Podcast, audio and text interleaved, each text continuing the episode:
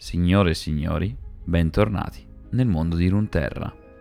Questo episodio esce di lunedì e come dice il nome stesso di questa giornata, è il giorno della luna. Quindi, quale giorno migliore per parlare di Aphelios, un personaggio che rappresenta così a fondo la fede nella luna? Prima di cominciare, vi ricordo che potete trovare altri contenuti su Instagram, YouTube e Twitch cercando Terenas. Ma ora, godiamoci il mondo di Runterra, insieme. Il Monte Targon è la vetta più imponente di Runterra, una montagna altissima costituita da rocce illuminate dal sole, unica al mondo in termini di proporzioni. Distante da ogni forma di civiltà, il Monte Targon è completamente nascosto e assolutamente impossibile da raggiungere, a eccezione dei più ostinati esploratori. Gli abitanti delle pendici del Monte Targon si chiamano Rakkor. Le tribù dei Rakkor, nome che significa tribù dell'ultimo sole, vantano artigiani, costruttori e mercanti di grande talento, ma in genere preferiscono condurre vite semplici, fatte di umiltà e preghiera. La loro convinzione è che nella vita il loro scopo è quello di proteggere il sole, perché questo è l'ultimo ciclo di esistenza e se il sole perderà la sua luce, l'oscurità sarà eterna e la vita finirà. Generazioni di Rakkor hanno scavato e scolpito mercati, case, ponti e camere cerimoniali facendosi guidare dalla forma delle rocce della montagna. Protette dalla neve e dalle tempeste, possono portare avanti la loro vita dedita alla preghiera e alla montagna. Prima vi parlavo di religioni, perché ne esistono due nella cultura dei Rakkor, la religione dei solari e la religione dei lunari. I lunari, essendo una religione considerata eretica dai solari, tendono a rimanere nascosti, in modo da poter perpetuare il loro credo in tranquillità. Tuttavia, con il passare delle generazioni, ci si sta rendendo conto di come il potere della luna e quello del sole siano strettamente legati tra di loro e di come un giorno solari e lunari dovranno collaborare per affrontare la grande minaccia. Questa è la storia di Aphelios, l'arma dei fedeli. La luna incombe sugli imponenti pennini del Monte Targon, distante ma incredibilmente vicina. Aphelios e la sorella gemella Lune erano nati durante una rara convergenza lunare, quando il satellite era nascosto dal suo riflesso nel reame spirituale, e per questo furono celebrati come figli del destino dai lunari di Targon. L'evento celestiale che era stato testimone della loro nascita aveva segnato anche il loro futuro. Aphelios acquisì la forza della luna materiale e Alune la potenza magica della sua controparte spirituale. Estremamente devoti, i due crebbero seguendo una fede fatta di misteri, riflessioni e scoperte, e accettarono l'oscurità non solo come credenza, ma anche come l'unica cosa in grado di proteggerli. I solari che dominavano Targon consideravano i lunari come degli eretici, perseguitandoli quasi fino a cancellarli dall'esistenza. I lunari però si nascosero nelle ombre, vivendo in templi e caverne, lontani dagli occhi dei solari. La pressione di dover diventare un esempio gravava enormemente su Aphelios. Si allenava con mistiche lame di pietra di luna incessantemente, fino a versare sangue per essere pronto a difendere la sua fede. Tanto ardente quanto vulnerabile, preferì legarsi alla sorella piuttosto che crearsi delle amicizie. Mentre ad Aphelios venivano affidate missioni sempre più pericolose in difesa dei lunari, Alune veniva addestrata come veggente e imparava a usare la sua magia per svelare sentieri e verità nascoste grazie alla luce della luna. Alla fine, i suoi doveri la costrinsero a lasciare il tempio in cui era cresciuta con suo fratello. Separato da Lune, Aphelios sentì la sua fede vacillare. Alla disperata ricerca di uno scopo, intraprese un viaggio cerimoniale nell'oscurità, con cui, secondo le leggende, i lunari potevano trovare il proprio destino, la propria orbita. Seguì la luce lunare fino a uno stagno in cui dei rari fiori di Noctum sbocciavano sotto la superficie dell'acqua. Seppur velenosi, quei fiori potevano essere distillati in un liquido che gli avrebbe concesso i poteri della notte. Dopo aver bevuto l'essenza di Noctum, Aphelios provò un dolore talmente atroce da annullare qualsiasi altra sensazione, fino a non sentire più niente. Poco dopo, un antico tempio, il Marus Magnum, o Tempio Velato, iniziò a emergere dal reame spirituale, per la prima volta dopo molti secoli.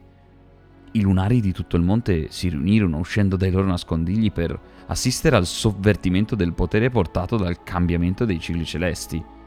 A ogni sua apparizione, la fortezza accettava un solo occupante, una persona dotata di straordinari poteri magici.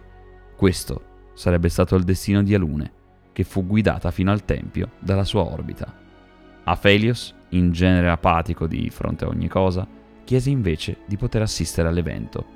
Tuttavia, quando la fortezza attraversò il velo in un'eccezionale esplosione di magia, una luce più intensa squarciò la notte. Anche se i cicli celesti volgevano a loro favore, i lunari erano stati scoperti. Un esercito di solari discese su di loro, pronto a mondare l'eresia con il fuoco e con l'acciaio. Tutto sembrava perduto. Anche Aphelios fu sconfitto.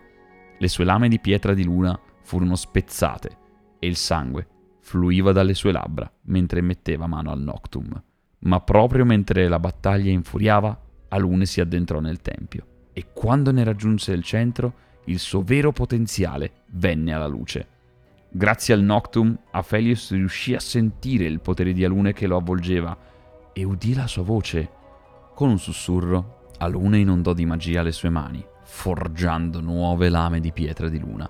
Proprio come la luna materiale e il suo riflesso spirituale, l'abilità di Aphelios e la magia di Alune si sovrapposero. I soldati solari non videro mai più la luce del giorno. Mentre il suo potere divampava, Alune spinse il tempio e se stessa nuovamente nel reame spirituale, dove sarebbe stata al sicuro dai solari. Sfruttando la capacità di amplificazione del tempio, Alune capì di poter proiettare la sua magia in qualsiasi luogo, a patto di avere un catalizzatore, qualcosa come il veleno che scorreva nelle vene di Aphelios. Solo in quel momento i due compresero il loro destino. Aphelios non avrebbe provato più nient'altro che dolore, ma sarebbe diventato un tramite per il potere della luna. Alune sarebbe vissuta per sempre in solitudine nella fortezza, ma avrebbe potuto guidare suo fratello vedendo attraverso i suoi occhi. Insieme sarebbero diventati l'arma che i lunari aspettavano, legata dal dolore e dal sacrificio e dalla fede. Solo divisi potevano essere uniti. Le loro anime si sfioravano attraverso il velo, distanti ma incredibilmente vicine sovrapponendosi in qualcosa che neppure loro potevano comprendere. Per proteggere i superstiti d'assalto che si rifugiavano tra le ombre del monte, le letali capacità di Aphelios furono amplificate dalla magia di Alune. Le sue lame adesso erano un arsenale di armi mistiche perfezionate da Alune nel corso di innumerevoli missioni condotte insieme. Ora che l'equilibrio e il potere di Targon sta cambiando e i solari hanno scoperto che i lunari sono sopravvissuti, Aphelios e Alune sono più che mai indispensabili. Voglio rendervi partecipi anche di un segmento della loro color story, perché la relazione tra Aphelios e Alune è davvero bella. Iniziò il suo addestramento con un unico respiro. Dentro e fuori. Riusciva a sentire l'acqua che gocciolava da una fessura sul soffitto della grotta, bagnando il pavimento di pietra fino a farlo brillare nell'oscurità. Conosceva i motivi sacri incisi nel pavimento, tracciavano orbite e destini. Anche a occhi chiusi poteva vedere ogni arco lunare. Provò a vibrare qualche fendente con la sua lama, sentiva la solidità della pietra di luna tra le mani, ma rimaneva eterea, come se non fosse realmente lì. Era un residuo magico della prima convergenza, quando la luna e il suo riflesso nel reame spirituale si erano brevemente toccate oltre il velo celestiale e la pietra di luna prodotta dall'unione era piovuta sul mondo come lacrime. Seguendo le loro orbite, le due lune erano poi state costrette a separarsi. Abbracciando a sua volta la propria, Aphelios continuò ad allenarsi. La lama ora seguiva il suo respiro, sempre più veloce. I suoi colpi tracciarono archi in cui si era esercitato per anni, fino a sanguinare lui stesso, allenandosi fino all'orlo dell'autodistruzione. Seguendo la sua arma si contorse in aria, colpì e parò ogni attacco seguito da un altro. Chiuse gli occhi per non vedere, per non ricordare tutto ciò che aveva dovuto sacrificare per impugnare quell'arma. Aphelios, vedi il mio volto. Le mie labbra tremano, ma la mia voce è ferma. Aphelios, attraverso il riflesso nei miei occhi, vedi. Aphelios inciampò quando la sua lama di pietra di luna si illuminò di rosso e l'immagine di uno straniero gli passò davanti.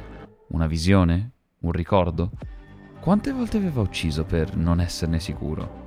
La lama gli sfuggì di mano e lui cadde con essa. Senza la guida dell'arma colpì il pavimento, perdendo il controllo della sua disciplina. Gli tornò tutto in mente, tutto ciò che aveva cercato di soffocare. Ogni taglio della sua lama nei corpi dei nemici ora penetrava ancora più in profondità dentro di lui. Alune sua sorella aveva cercato di raggiungerlo oltre il velo. Gli aveva fatto vedere, ma era stata strappata via. Aphelios ingoiò le parole tormentate che non avrebbe mai detto. Strinse i pugni, solo per un attimo, pronto a colpire le orbite e i destini incisi nella pietra, ma con mano tremante rinunciò. Mentre si alzava e si toglieva i capelli dalla fronte, notò che la luna era sorta e la sua luce illuminava un altare che aveva eretto nelle profondità del tempio. Lo chiamava, come accadeva ogni volta che aveva bisogno di lui. Era giunto il momento. La sua fede sarebbe stata ricompensata. Il potere dei lunari stava crescendo, oltrepassando il velo celestiale. Una magia dello spirito dei segreti al suo interno. Nonostante tutto il suo addestramento, Aphelios non era in grado di incanalare il potere della luna da solo, ma non ne avrebbe avuto mai bisogno. Preparò con cura i fiori di Nocturne che aveva coltivato nella vasca dell'altare, schiacciandoli in modo che la loro essenza diventasse un elisir caustico. Il liquido brillava lievemente all'interno del mortaio. Mise da parte la sua lama d'addestramento e sollevò la ciotola verso la luce della luna. Poi, senza esitazione, premette il veleno dei fiori sulle proprie labbra. L'agonia indescrivibile, il dolore ti stringe la gola, non puoi più dire nulla. Tutto brucia, ti contorci nella sofferenza, tossisci e vomiti, mentre il veleno scorre dentro di te, aprenditi al potere della luna. A me. Aphelios, ti sussurro dalla mia fortezza e il mio spirito sfiora il tuo. Percepisci la mia presenza dall'altro lato del velo. Sollevi la mano sapendo che sono troppo lontana e al dolore che devi aggrapparti. Lo stringi tra le mani, diventa la tua arma. Io lo invio a te. Graviton. Aphelios, ti sussurro sentendo che ti attacchi al veleno che ti brucia dentro. Tu sai perché hai fatto questa scelta, ciò che ti chiedo di sacrificare.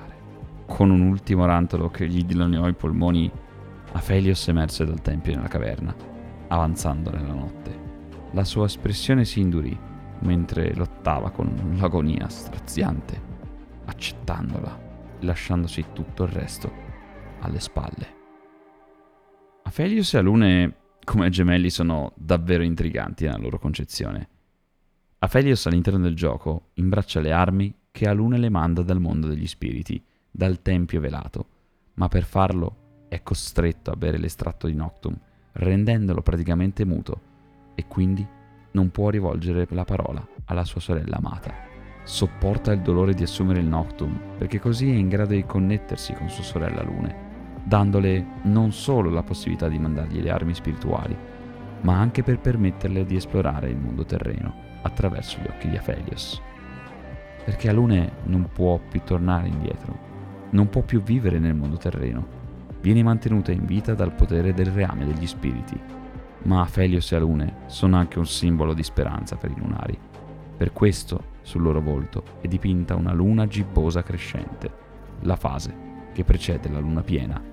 I lunari stanno per tornare al massimo della loro potenza e loro ne sono il simbolo. E tutto è partito dall'incarnazione della luna, Diana, e lei aveva dipinto sul volto il simbolo della luna crescente.